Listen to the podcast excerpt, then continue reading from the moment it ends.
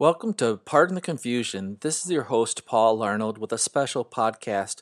Normally we have three of us, myself and two co-hosts, and usually one of them is Ernest Watts, who helped me start this podcast. Well, Ernest's father, Clifford Watts, died this past week, and so this podcast is a special tribute to Clifford Watts, who served in the Air Force and was a father to Ernest and his brothers and sister. So Clifford Watts will be greatly missed, and he loved listening and rooting for the St. Louis Cardinals when he was a boy. And so we're going to share several information, or I should say old radio calls of his favorite player, Stan Musial, and then also the 1956 All-Star Game. So I hope that you listen, enjoy, and remember Clifford Watts as a man that loved his family, loved his God, and was willing to serve others for the common good. So, Ernest, we're praying for you, and now enjoy this podcast. Shortly before the Second World War, a baseball legend begins to unfold in the steel town of Donora, Pennsylvania. Stan Musial, three times National League Most Valuable Player, St. Louis Cardinals. National League All-Star Selection, 23 years. Member 3,000 Hit Club. 7 times National League batting champion. Lifetime batting average of .331. Today, Musial is senior vice president of the St. Louis Cardinals and a successful restaurateur. Former Green Bay great Paul Hornung talked with Musial at Hornung's Manhattan apartment and once again at the airport where Musial was awaiting his flight back to St. Louis as they explored the legend of the baseball player who was known to all as the Man.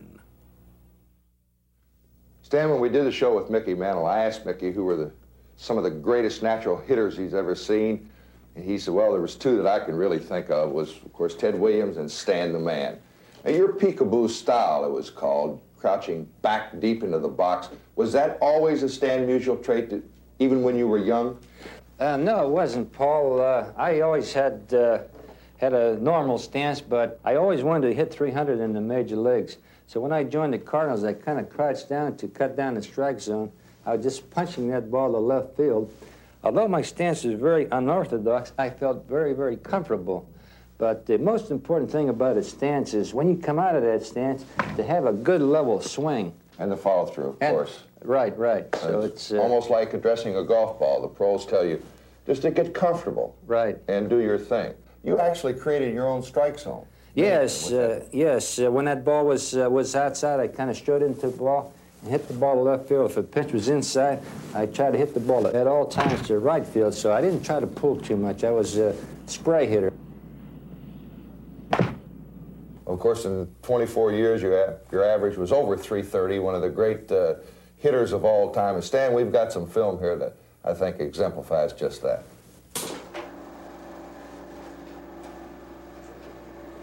It's against the Dodgers. The left-hander at the stretch. Here's his pitch. Musial takes him the other way and bounces the ball through on the left side. Might get the run home. He does. The Dodgers, for many years, had great teams. We had battled one another and had great games and very challenging series, and they were tough. Dodgers had great teams. Tight ball game tonight, the Cardinals and the Dodgers. The batter is Musial here in St. Louis, and Stan goes after the fastball and drives it deep and far up on the porch. A home run for Musial. Every game was like a World Series. Campanella, Reese, Snyder. Great ball players. Great, Robinson team. And, yes, great pitchers over there, too. Who's that young guy? I looked younger, did I? Musial hits a long drive. It's going way, way back in deep left center, and it's gone. Those are great games against the Dodgers. There's a lot of excitement, always a great series we had going with the Dodgers. Never a dull moment. Actually, in Brooklyn's where you got the name Stan the Man. Yes, so every time we played there, I did such great hitting in Brooklyn that the fans always used to say, here comes that man, here comes that man. So pretty soon it was Stan the Man. There's one of the great hitters of all time, Ted Williams. He was a very scientific hitter, studied hitters. Did you ever compare notes, the two of you? Very seldom, because we didn't meet that often except the World Series time. And here's a good shot of the crouch. Here's the pitch. Double pump on the windup. And the pitch. Musial hits a long, towering drive to deep right field, and there's no question about this one. It is gone. A home run into the lower deck. When you hit a home run, you can generally tell by the feel of the bat how solid it hit, and you could tell how far the ball was going. So I knew that I didn't try to hit home runs, really, Paul. Through my career, I was just trying to meet the ball. And once in a while, you know, you tell youngsters today that really hit the long ball, would you tell them still to try to meet the ball and never go for the home run? I would say that if you just try to meet the ball and have the power, that you'll hit more home runs, not trying to hit home runs. Because if you're trying to hit a home run, you're swinging too hard, you're taking your head off the ball and moving quite a bit. There's Enos Slaughter, one of the great Cardinal ball players, a great hustler. He loved to play, and Enos was a great Cardinal. He really was. Enos bangs it through for a base hit. Whitey Karofsky at the plate. Here's the pitch. The third baseman bangs it hard. It's a base hit, and Karofsky's going to try to stretch it into a double. It's going to be close at second base. And he makes it. We had a lot of speed in those days. We had a young, hustling club. This term, more bunting the ball. We bunted more often in those days. And that's Red Schoendienst there, my roomie, and you know how important good roomies are. That's and, right. Especially after so many years. Red's our manager. You're right. He's a great guy. Red and I were there together about 10 years. Musial hits a line shot to right center. Schoendienst will score easily. And this is Willie Mays getting his 3,000th hit. Yes. And the man was on hand. Yeah, I wouldn't miss it. Willie's been a great ball player all these years, and he's had a great career, and I was happy to be able to be out there to see this Willie get his 3,000th hit. And it's a great feeling to get 3,000 hits. It takes a lot of years, and you got to be healthy and play and be fortunate not to get hurt. And Willie had a great career there and got 3,000 hits, and it's a great thrill to reach this goal. It was a nice occasion to... and he's another natural hitter. I mean, Willie did everything effortlessly. Willie could beat you, you know, with his bat, with his glove. One of the best all-around ball players I ever saw, really, with his bat, glove, and speed. So he was a good all-around ball player for many, many years. I was coming up to pinch hit here in Chicago. I wasn't due to play this game, and I needed one more hit for 3,000. Freddie Hutchinson, our manager, was saving me for St. Louis the next day. But an occasion arose in the game where I was needed to pinch hit. And the crowd realizing the drama of the moment. Musial going for number 3,000. Right-hander set. Here's the pitch to Musial. Hits a fly ball down the left field line that's going to fall in for a base hit. Musial reaches number 3,000. He's going to make it a double. He goes to second, standing up, and the crowd roars. You know, Stan, during your career, you came through for over 20 years when you made the big play. We're going to come back and talk about it in just a moment. It would seem to me during your career, you came through when you made the big play. Well, it would depend on the situation of the game and what you had to do. And sometimes you try to hit a home run, and a lot of times you just try to get a base hit. So, as you say, it's the conditions and situations changes, and you try to build yourself up to these situations. Musial in that familiar crouch up at the plate, waiting for his pitch. He gets it. Oh, ho, ho! That one's out of here. Over the bunting into the seats, and Stan the Man does it again. Home run, Stan Musial. Of course, some of your greatest days were in all-star games. And... Stan Musial loosening up with a little pepper game before the big ball game. Well, we come to a big moment of this ball game now. The batter, Musial. Here's the pitch. Stan gets all of it. He takes a look at it. He knows where this is going. Back and over the fence for a Musial home run. Musial got every bit of it. Stan the Man jotting around the bases, and he'll have a reception committee. A tremendous shot, and he knew it the moment he hit it. Walter Alston congratulates Musial, and the All-Star game is won by Stan the Man. Oh, here's the man they've been waiting for. The most durable All-Star of them all, Stan Musial.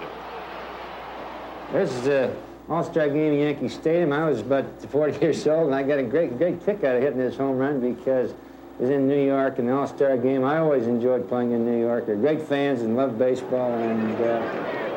All right, Musial's all set up there in the batter's box. What an opportunity to be a hero. He may be. That one's got home run written all over it. Over the fence, into the seats. A home run right over Roger Maris' head there. Stan the Man delivers once again in all-star fashion. Receiving the plaudits of the crowd. A great, great all-star, Stan Musial. Great spot for Musial. Go-ahead run on base. Pitcher sets, delivers. So does Musial. Pulls a pitch into right field. That'll score a run. This is the old Polo Grounds. Yes. You loved to hit there, didn't you? Yes, the fence was short, and I didn't try to hit a ball hard there. I tried to just pull the ball at all times down the right field line. It was 260 down the line, and all you had to do was get a ball in the air, and it'd go for a home run. So this is back in San Francisco again. Juan Marichal is pitching, and he was a great pitcher, had a screwball, and had great control. Musial at bat, up here in a spot where he can deliver another clutch blow. He swings, he connects. Runner at third scores easily, and the Cardinals are ahead 1-0. Runner on base, Marichal delivers. Musial lashes out another. This is a drive, and this one may get out of here over the fence at Candlestick Park, and Stan is delivered. This is a home run off Juan Marichal.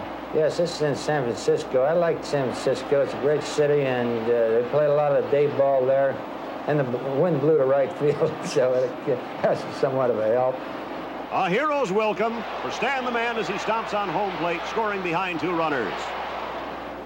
You know, Stan, in baseball, of course, the brushback pitch, the beanball, has become very, very prominent. It's been a controversy for years. How many times did you know going up to bat that you were going to be brushed back? Oh, every once in a while, yeah, Paul. They would brush your back and hit you on occasions. And of course, the pitcher's trying to protect the hitter. Particularly if, you hit somebody on their side. So there's Willie Mays getting hit here. I'm sure that something went on there, whereas he might have been trying to pitch him inside and the ball got further in there. But every once in a while, the pitchers get heated up in the heat of battle and, hit a guy, and they in turn hit one of our guys. So it's part of the game. But as long as nobody gets seriously hurt, why, that's the main thing. Now it's pitcher versus pitcher. Gibson at the plate. Marichal delivers. Down goes Gibson. And out goes the umpire. He is charging Marichal. Marichal's coming off the mound to face the umpire. Alvin Dark runs out. He's going to try to argue on behalf of his pitcher, but I'm afraid it's too late. Marichal is being thumbed out of this ball game. This is our last game in St. Louis. Jim Maloney is pitching, and this is my final game. And the first time up, I struck out, and I was worried about getting a hit in my last game or two, but I did come through with two hits. Exactly the same way you started 24 years ago. Yes, I felt like making the comeback after those two hits. This is our locker room coming upstairs, and for the last time, and I hated to give it up. You're giving up something you loved to do all these years, and baseball is a great game, and I enjoyed it. And, of course, for any baseball player, the greatest honor that you can achieve is your introduction into the Hall of Fame. Yes, it was a great thrill, Paul, to reach baseball's Hall of Fame. It took many, many years of playing, and it's a dream and an ambition, and when you get in the Hall of Fame, it's really a great thrill. And all my friends and family were there, and I was quite honored by baseball, getting into baseball as Hall of Fame. After playing 24 years, I took a little time giving this speech because I had a lot of things to cover. So it was a hard and difficult speech to make. This is not too difficult to take, though. And I don't think there's any other active baseball player who has a statue after him at Busch Stadium. It's a beautiful, beautiful honor. The St. Louis fans and newspapers and the press and radio and everybody honored me there in St. Louis at this wonderful statue, and I'm very honored by this award here. You know, Stan, I guess when anyone plays any professional sport for over 20 years, traveling becomes a second way of life, and we're going to come back and talk about your travels in just a moment. All right. Stan, all the traveling that you did over so many years. Did you have any problems at home? Did the wife ever become a little bit perturbed that you were away from home so much? Well, not really, because my wife always felt that baseball and traveling kind of went together as part of our life. And, of course, while we're traveling there, the girls are raising youngsters, and so they must be more or less a mother and father while we're on the road, and they must have a lot of dedication and understanding. I think we owe the girls a great deal of gratitude, really, for, being both mother and father and raising our youngsters. And I had 4 youngsters, and I had 6 grandchildren. I have more time now to enjoy them, and we have a great family. Stan, in all your travels, not only as an active baseball player in the United States, but as probably the greatest goodwill ambassador we've ever had abroad as far as baseball is concerned.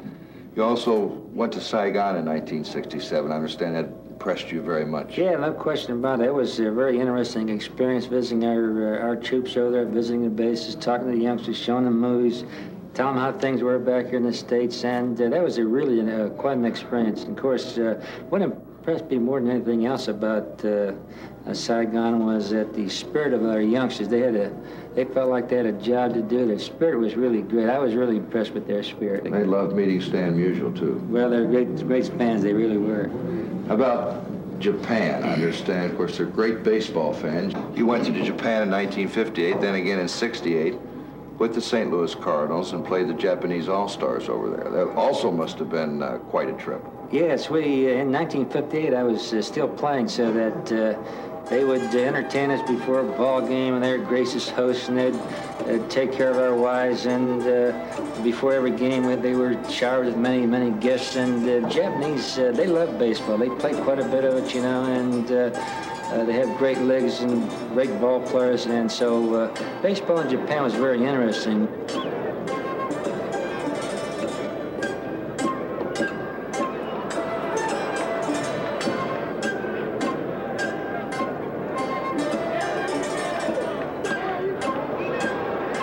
Some of the fans were different than the fans we have here in the United States. Here in this country, in New York or Brooklyn or Chicago, Philadelphia, we have rabid fans. They yell and holler and or get very emotional. Over in Japan, whenever I see a ball game, they're very quiet and they're very subdued, and they don't show their emotion. That kind of... Very serious. Yeah, they take it serious. So that was different. And after he retired in 1963, a great honor was bestowed on Stan the Man. President Lyndon Baines Johnson appointed you as special consultant to head up the physical fitness program. I always believed in physical fitness. Even when I was a youngster, my dad impressed upon me the value of physical fitness. And, of course, then when President Johnson nominated me to work with the fitness program of the country, working with the youth of the country, trying to improve their physical well-being, well, it was a great honor, and it was a great program. It's still a great program, going very well, and I think now the United States is conscious of fitness, not only youth fitness, but middle-aged fitness, and I think the program has done a lot to upgrade the physical well-being of the country. And I guess the original idea had to start with John F. Kennedy. He was very interested in sports and physical fitness. Yes, pretty good friend of yours. Yeah, President Kennedy was a great sports fan. He loved baseball, football. He was in 10 at all the games. And I remember one occasion where we played an All-Star game here in Washington, and he invited me up to his box before the game and introduced me to many of his friends and senators. And lucky enough, during the game I was called to pinch hit, and I got a base hit. So that was kind of thrill. Then he invited me up to the White House the next day. And John was a great guy, and I was happy to be among one of his friends. With President Kennedy looking on today, Stan Musial, the hitter. Stan digs in. Here's the pitch from the right-hander. Musial lines it into right field for a base hit. Solid shot for Stan Musial to open the inning. And the president enjoys it. Stan, I guess the only thing's left is your goodbye to baseball, which was a great one. The longest playing career of any major leaguer with one team comes to an end as Stan Musial makes his final appearance in a Cardinal uniform September 29, 1963 at Busch Stadium in St. Louis. The 43-year-old Musial retires after spending a quarter of a century in the Cardinal organization and bows out with complete or partial ownership of more than 58 major league records. Even the kids are given special attention in the retirement ceremonies to pay tribute to their hero, Stan Musial, a guy who always found time to sign autographs and give helpful advice to youngsters or veterans. Ken Boyer, the star third baseman and captain of the Cardinals, presents Musial with a ring showing his uniform number 6 in diamonds, a number that will never be worn by another St. Louis player, according to August Bush, Jr., the club's president. Baseball has been my life, and I love baseball, I love St. Louis. This is a great organization, and I've had fun all these years, and it's been a great thrill. For me and my family, we want to thank all my close associates here through the years for the many, many things you've done for me, and I just want to thank you very much.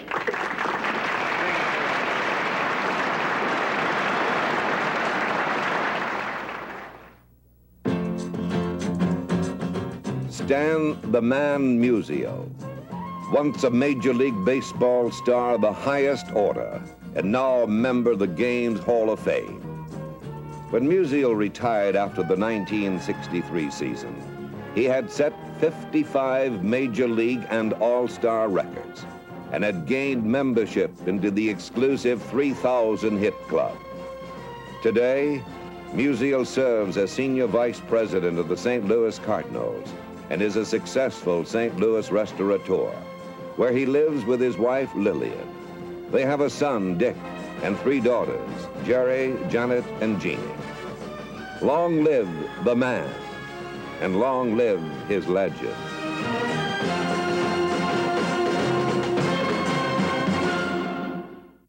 Rib stands deep in the box. The pitch by Pierce is a foul back off in the lower deck. So the count remains at 2 strikes with Yogi Berra working back at the plate for the American League team. Ted Williams in left field. Mickey Mantle is playing today in center. And there was some question as to whether the great center fielder of the Yankees would be able to make it. He's wearing a knee brace which extends from his upper thigh down below the calf of his leg. And he'll be moving. Here's Pierce's delivery, a let-up curve that's just a little high for a ball. 1-2 strikes. Johnny Temple. The Redlegs uniform with that vest-like top is rather cool. And when Ted Kluszewski gets into the game a little later, I imagine you'll hear some sounds from the fans. The 1-2 delivery, a curveball throws his bat, misses, and the bat goes down to third base coach. Freddie Hutchinson, strike 3. Billy Pierce records the strikeout, the first of the All-Star game, as Johnny Temple goes down waving.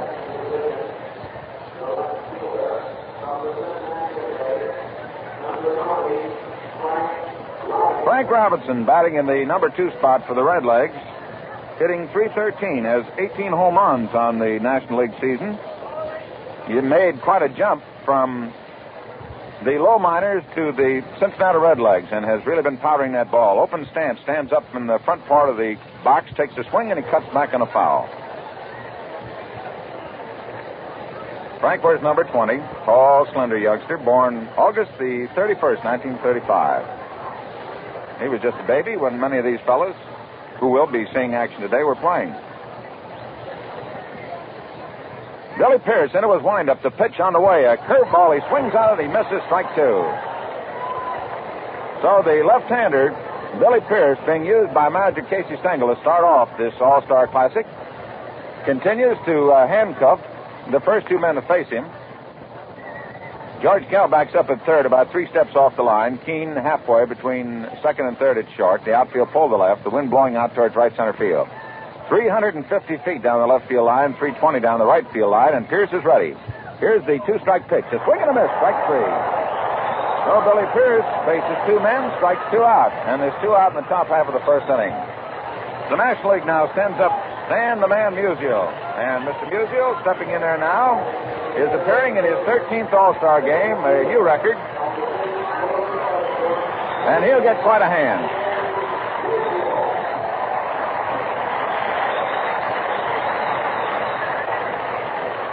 Musial, a left-hand batter, deep in that batter's box, feet close together, hunched up. The pitch by Pierce, a ground ball hit to the left side. Keene to his left has it. The throw to first, out. So Stan Musial bounces out short to first. Harvey Kuenn to Mickey Vernon. And in the top half of the first inning for the National League, no runs, no hits, no errors, nobody left on, and Billy Pierce strikes out two of the first three men to face him. And at the end of the first half inning, the score, National League nothing, the American League coming to bat. Harvey Kuenn steps in there. Harvey representing the American League at shortstop, number 7. Currently hitting .354 in the American League season. Takes a look at a fastball from Bob Friend over the inside corner. Bob Friend is working his first All-Star game, and I believe he is the first Pittsburgh Pirate ever to start an All-Star game. The outfield shaded to the left. Kuenn swings over a close stance. The pitch, a fastball low and outside. 1 ball, 1 strike.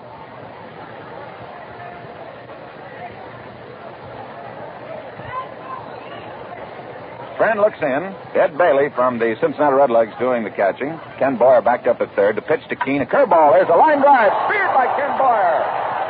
Boyer goes to his left. Speared that ball. And Harvey Kuenn goes back to the American League dugout talking about the great play of this youngster. So Kuenn lines out to Ken Boyer at third. Fine play by the youngster who moved to his left and dove for the ball and came up with it.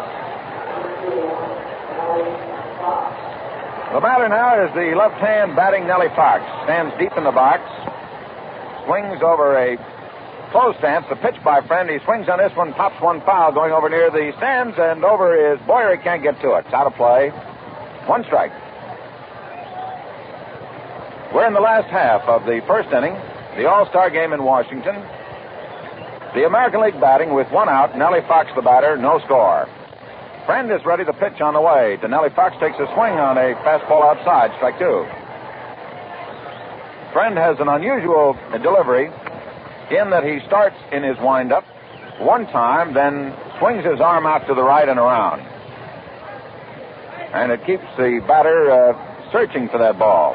The pitch by Friend on the way. A ground ball to the right side. Moving over to his left is Johnny Temple. Makes the throw to first to Dale Long out at first. So Nellie Fox bounces out second and first, 2 out in the last half of the first inning, and here's Ted Williams.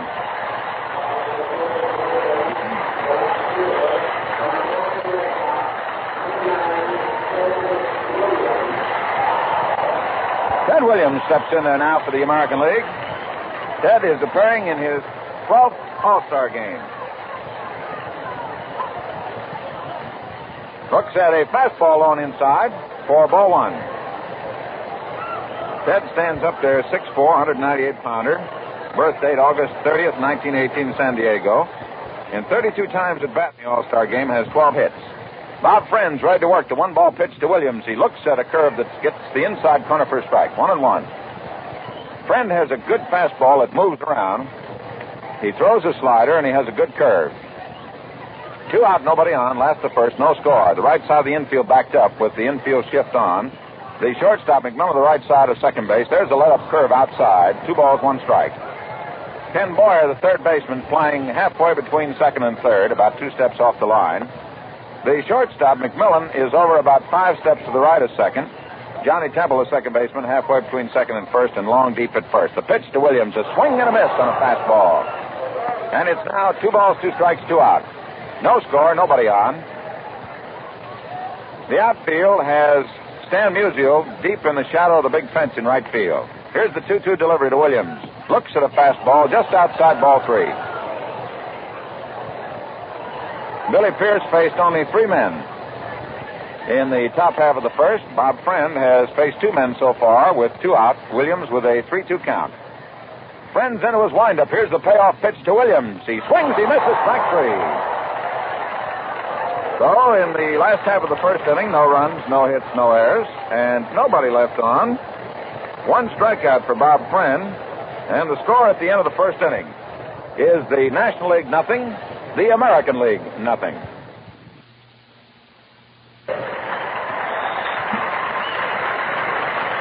Well, stepping in for the National League is the youngster who made the sensational grab, young Ken Boyer.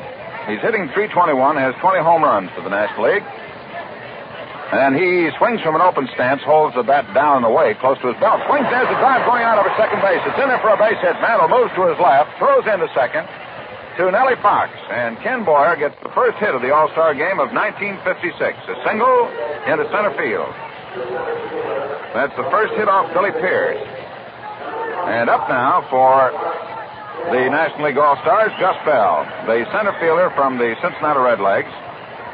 Gus, hitting .289, has 15 home runs. Gus swings from almost an open stance. His right foot is pulled back about an inch further from the plate than his left foot. The outfield straight away. The pitch by Pierce. A fastball poured through there. Swung on and missed. Strike one. George Kell protecting against the left-hand batter at third base, about two steps off the edge of the infield grass. Nellie Fox deep at second. Mickey Vernon holds against the runner at first. Boyer, he leads away about three steps. Pierce has a very deceptive pickoff delivery, and the pitch is swung on and missed, strike two. Billy Pierce keeping that pitch high and inside to Gus Bell, the center fielder from the Cincinnati Redlegs. Ted Williams out in left field. Straight away in center is Mickey Mantle. Deep in right is Al Kaline of the Detroit Tigers. Again, Ken Boyer leads away from first. Vernon holds against him. 2-3 steps away. Billy Pierce reads his sign from Yogi Berra. Checks the runner at first. The pitch is swung on a miss. Strike three. So Billy Pierce strikes out Gus Bell. That's his third strikeout. One out for the National League in the top of the second inning. No score, and Ken Boyer on at first. And the batter now is Dale Long. Dale has 17 home runs. He's currently hitting at even 300. So Dale Long, number three from the Pittsburgh Pirates. Born February 6, 1926. Stands deep in the box. Pierce looks to Boyer at first. The pitch is a little inside for a ball. Fastball, it sort of popped inside. Outfield straight away. Overcast skies with the sun being blocked out. Dale is from Springfield, Missouri. Billy Pierce out there in the mound. Looks to Boyer at first. The pitch to Long. A swing and a foul back just below us, and it's two strikes.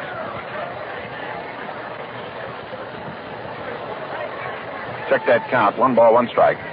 One out, one on. Kell again moves in a little closer at third, protecting against Long. The pitch is taken high outside, and it's two balls, one strike. National League has on deck Ed Bailey, the fine catcher from Cincinnati, who has a .335 batting average, has 14 home runs. Pierce again looks to first base. Here's the pitch on the way. Here's a fly ball foul going on top of the roof back of third base. And the count goes to two balls, two strikes. The playing field here in Griffith Stadium is in beautiful shape.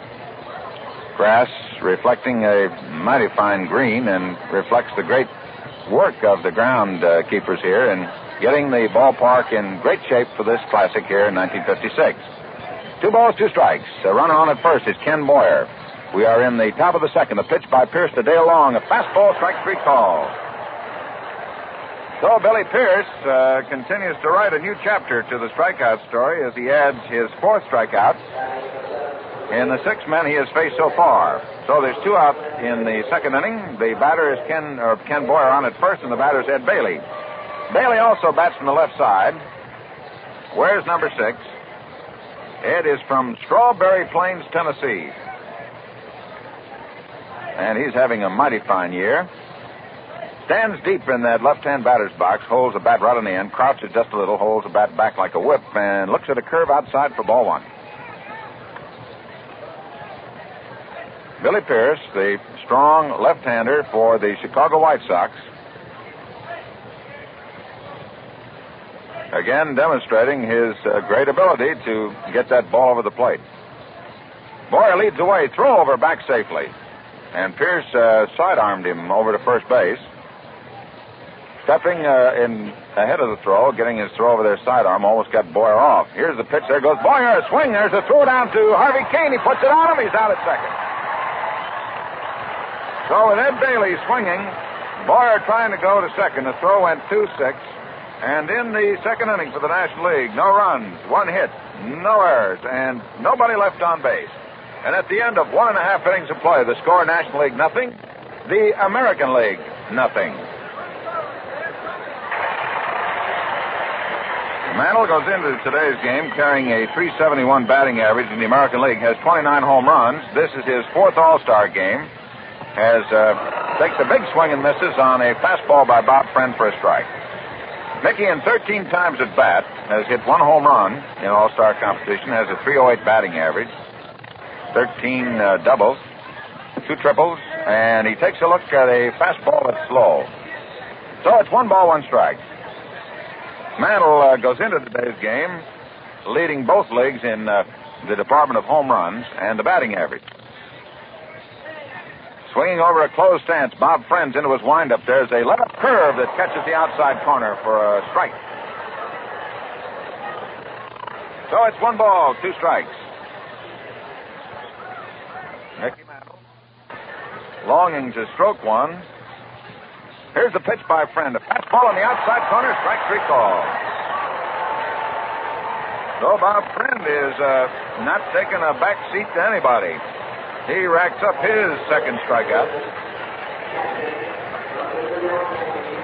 And the batter now for the American League is Yogi Berra. We are in the last half of the second inning. There is no score. Only one hit. Ken Boyer's single to start off the second inning. Yogi Berra hitting .281 in the regular season. Takes a swing, and there's a ground ball out into left field for a base hit. So Yogi Berra gets the hits even, with a single into left center field. Smash hit between the shortstop and the third baseman.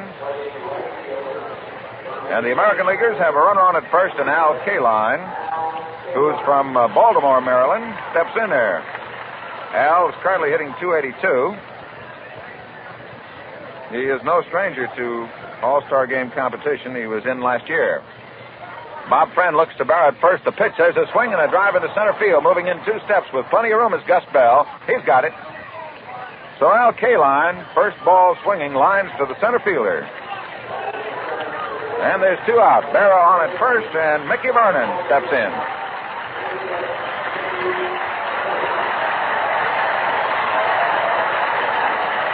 Mickey, a great favorite here in Washington, where he played for so many years. Having a great season with the Boston Red Sox, hitting .324, has 7 home runs. Left-hand batter, Berra leads away. The outfield straight away, the pitch by Friend. A fastball high and inside. Ball one. Scoreless ball game. We're in the last half of the second inning. The American League at bat. Berra on at first. Long holds against him. Here's the pitch to Vernon. He swings and misses for a strike. 1-1.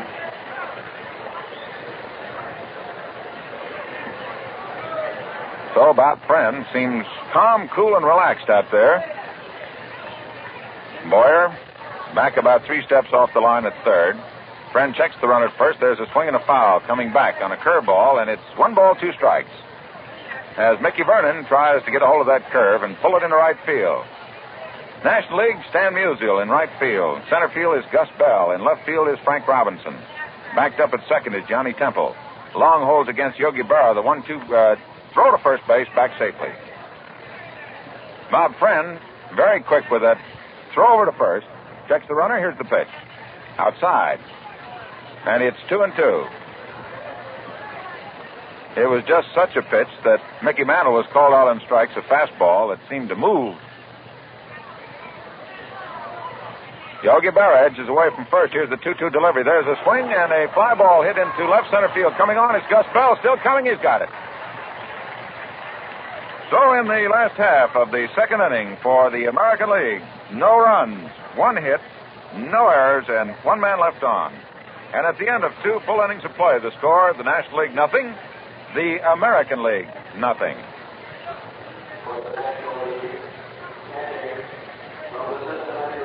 Ed Bailey, who was up to bat in the second inning when Ken Boyer was sent down to second base and thrown out by Yogi Berra, is back in there. Bailey with a .335 batting average in the regular National League season, which is now underway, is in there, and Billy Pierce is ready to work. Here's the left-hander's delivery. It's a curve blown outside for ball one.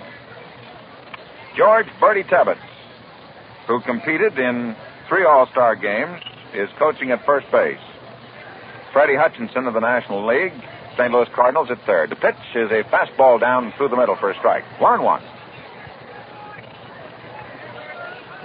Manager Walter Alston of the Brooklyn Dodgers, getting 2 former American Leaguers to be his coaches today. Here's the delivery by Pierce, a swing and a miss on a fastball, and it's 1 ball, 2 strikes. Freddie Hutchinson having been with the Tigers, and of course, Bertie Tebbets having been with the Tigers in Cleveland and Boston. The outfield backed up. Infield on the right side, deep with Vernon 2 steps off the edge of the outfield grass. Fox 1 step off the edge at second base. There's a curve outside, just missed. 2 balls, 2 strikes. Ed Bailey leading off for the National League in the third inning. Scoreless ball game. Each team with 1 hit. Billy Pierce has struck out 4 of the 6 men to face him. The pitch to Bailey takes a look at a curve outside for ball 3. 3 balls, 2 strikes. Yogi Berra doing the catching for the American League. Pumps that ball back out to Billy. Billy and Yogi could well become rather well-worked battery mates. They've worked before in the All-Star game, and they're working here today. Here's Pierce with a payoff pitch to Bailey. There's a swing and a high fly that'll pop right out near the coach's box, and Mickey Vernon moves as the wind brings it over almost fair, but about 2 steps foul. He squeezes it for the out. Ball was popped up, and the breeze, which is blowing in from right field out towards left center, almost brought that ball back into fair territory. So Bailey fouls out to the first baseman, Mickey Vernon. Roy McMillan, the shortstop from the Cincinnati Redlegs, batting in the number 8 spot for the National League, now steps in. Roy's currently hitting .282. He has 2 home runs. Swings over a closed stance, and Billy Pierce delivers high and outside. Ball 1. Mickey Mantle moves over a few steps in left center field. Deep in left is Ted Williams. Kell is about 2 steps off the foul line, even with the bag. Pierce ready, delivers, and it's a fastball over but low. And it's a 2-ball count.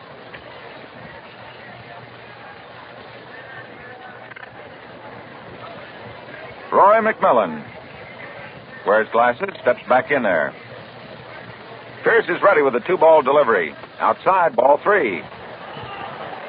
So this is the first batter that Billy Pierce has faced in which he has run the count to the wrong side of the ball and strike indicator.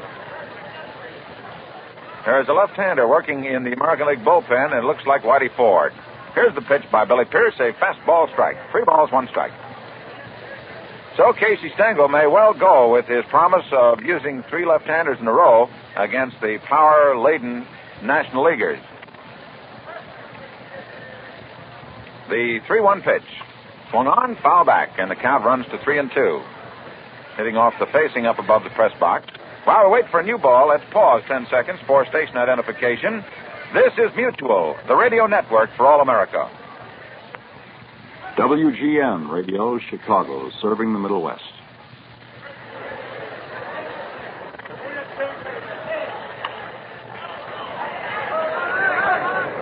Pierce's next pitch swung on, fouled off, going up into the upper deck, back of first base. And every seat here in Griffith Stadium today is jammed. The high wall that runs from the right field corner out to left center field is, they tell me, 31 feet high. The pitch by Billy Pierce is swung on and fouled back again. So Roy McMillan is acting as a souvenir distributor here today, sending them around to everybody. And the press box occupants up there start to wave the white flag. They are in the direct line. And Roy McMillan's starting to get the aim up there. The outfield for the American League shaved around the left. Keene is deep and short. Pierce into his windup. The payoff pitch to McMillan is inside for ball 4. So Billy Pierce gives up his first walk. And McMillan becomes the second base runner for the National League, and he's on at first, and the pitcher Bob Friend is coming up.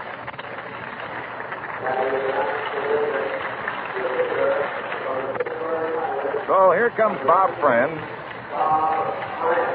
stepping up there to see what he can do against Billy Pierce. Bob is well thought of as a hitter by his manager, Bobby Bragan, over at Pittsburgh. He bats from the right side, wears number 19. Pierce now will pitch from the stretch with McMillan on at first. Vernon holds against McMillan. He leads away. The pitch coming. There's a tempted bunt foul. So Friend apparently displays the strategy of manager Walter Alston to move the runner to second as he tries to bunt it. George Kell now moves in a few steps closer at third base, about one or two steps off the edge of the infield grass. The outfield straight away. Nellie Fox and Harvey Kuenn getting their signal set. McMillan again edges away. Vernon holding against the run of the pitch on the way. There's the bunt out in front of the plate. Down off the mound as Pierce makes his throw to first. A high throw but grabbed by Fox and out at first. The sacrifice is good. And the play goes from Billy Pierce to Nellie Fox, 1-4 if you score with us. But the sacrifice for Bob Friend is good. And on at second now is Roy McMillan. Two out. The batter is Johnny Temple, the second baseman. He struck out in the first inning. And the overcast skies remain with us. A heavy layer of cumulus clouds overhead. But the weather prediction is that it may be cloudy, but no rain. We are in the top of the third. There's no score. The National League has a runner on at second base. Two out. And the batter is Johnny Temple. Right-hand batter, Pierce ready, looks, throws, and a fastball over the outside corner for a strike. Bertie Tebbets down at first base, chirping it up for his second baseman, Johnny Temple. All right, Pierce is ready, looks back to McMillan. The pitch on the way is a foul as Temple tried to pull away from a curveball. It struck his bat, bounced off for a foul. Two strikes. Apparently, Temple thought it was a fastball, but it broke in on his bat. He didn't have an opportunity to pull it out of there. Two strikes to count. So Pierce now, way ahead of the batter. Nellie Fox makes a bluff over toward second to keep McMillan from taking too big a lead away from second base. All right, ready now as Billy Pierce looks to second, a pitch. Fastball high. And it's 1-2 strikes.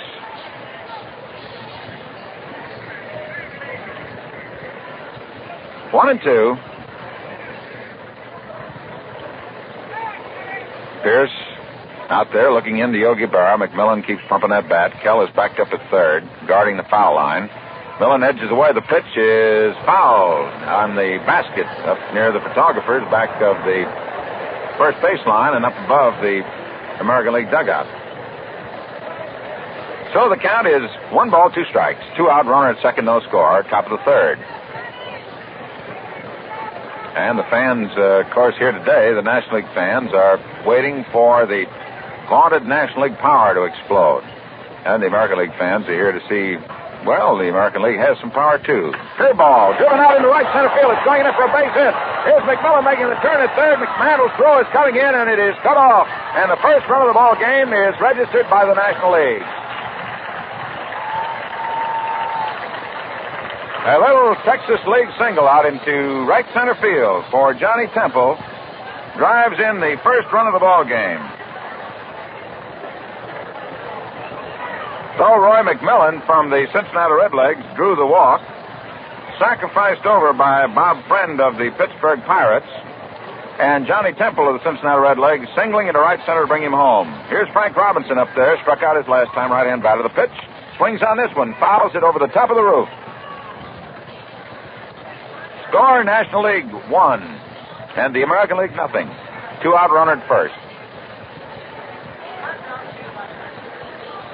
The outfield pull to the left with Mantle a few steps over in left center. Williams deep in left field. Al Kaline around in right center. The pitch is a fastball inside, and it's 1-1 strike.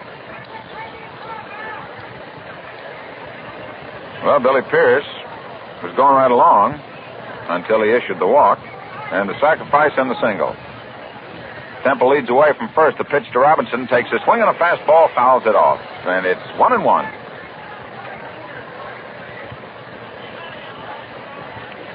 Well, the way these two ball clubs are built, and with the great managers they both have, in Walter Alston of the National League and Casey Stengel of the American League, it is reasonable to assume that today's game may certainly go as long as last year's battle up in Milwaukee, which was won in the 12th inning by Stan the Man with the big swing. So it's 1-2 strikes. The runner at first leads away. There's a swing and a miss for strike three. That's all for Frank Robinson and the National League. In the third inning, they pick up one run from one hit, no errors, and one man left on. So at the end of 2.5 innings of play, the score is the National League 1, the American League nothing. Say, if you think firemen are the fastest dressers in the world, you ought to see these ball players after a game. Boy, they're in and out of that locker room in nothing flat, especially when they've got a tight schedule. That's one reason most of them use the Gillette Super Speed Razor and why so many have switched to those instant lather shaving creams. They tell me that 1 out of 4 men who use shaving cream go for instant lathers, and I believe the percentage is higher among ball players. Instant lathers have it for men in a hurry, and you can say that again for Gillette Foamy. Touch the nozzle, there's your cream. Rich, full of moisture. Just spread it on your face and shave. There's speed for you, and you can't beat it for convenience. A lot of men say there's just nothing like Gillette Foamy for comfort, too, and with it you get an important extra. That's K34, an exclusive antiseptic that destroys harmful bacteria on your face. If you're an instant lather man, this is for you. And if you haven't used instant lather, Foamy is sure worth a trial. 79 cents gets you a 3-month supply. How can you lose? Moving into the last half of the third inning, for the American League, George Kell. Thank you for listening to Pardon the Confusion. We'll be back next week with another podcast, and listen in as we talk about more sports, NFL, and everything else going on. Thanks for listening.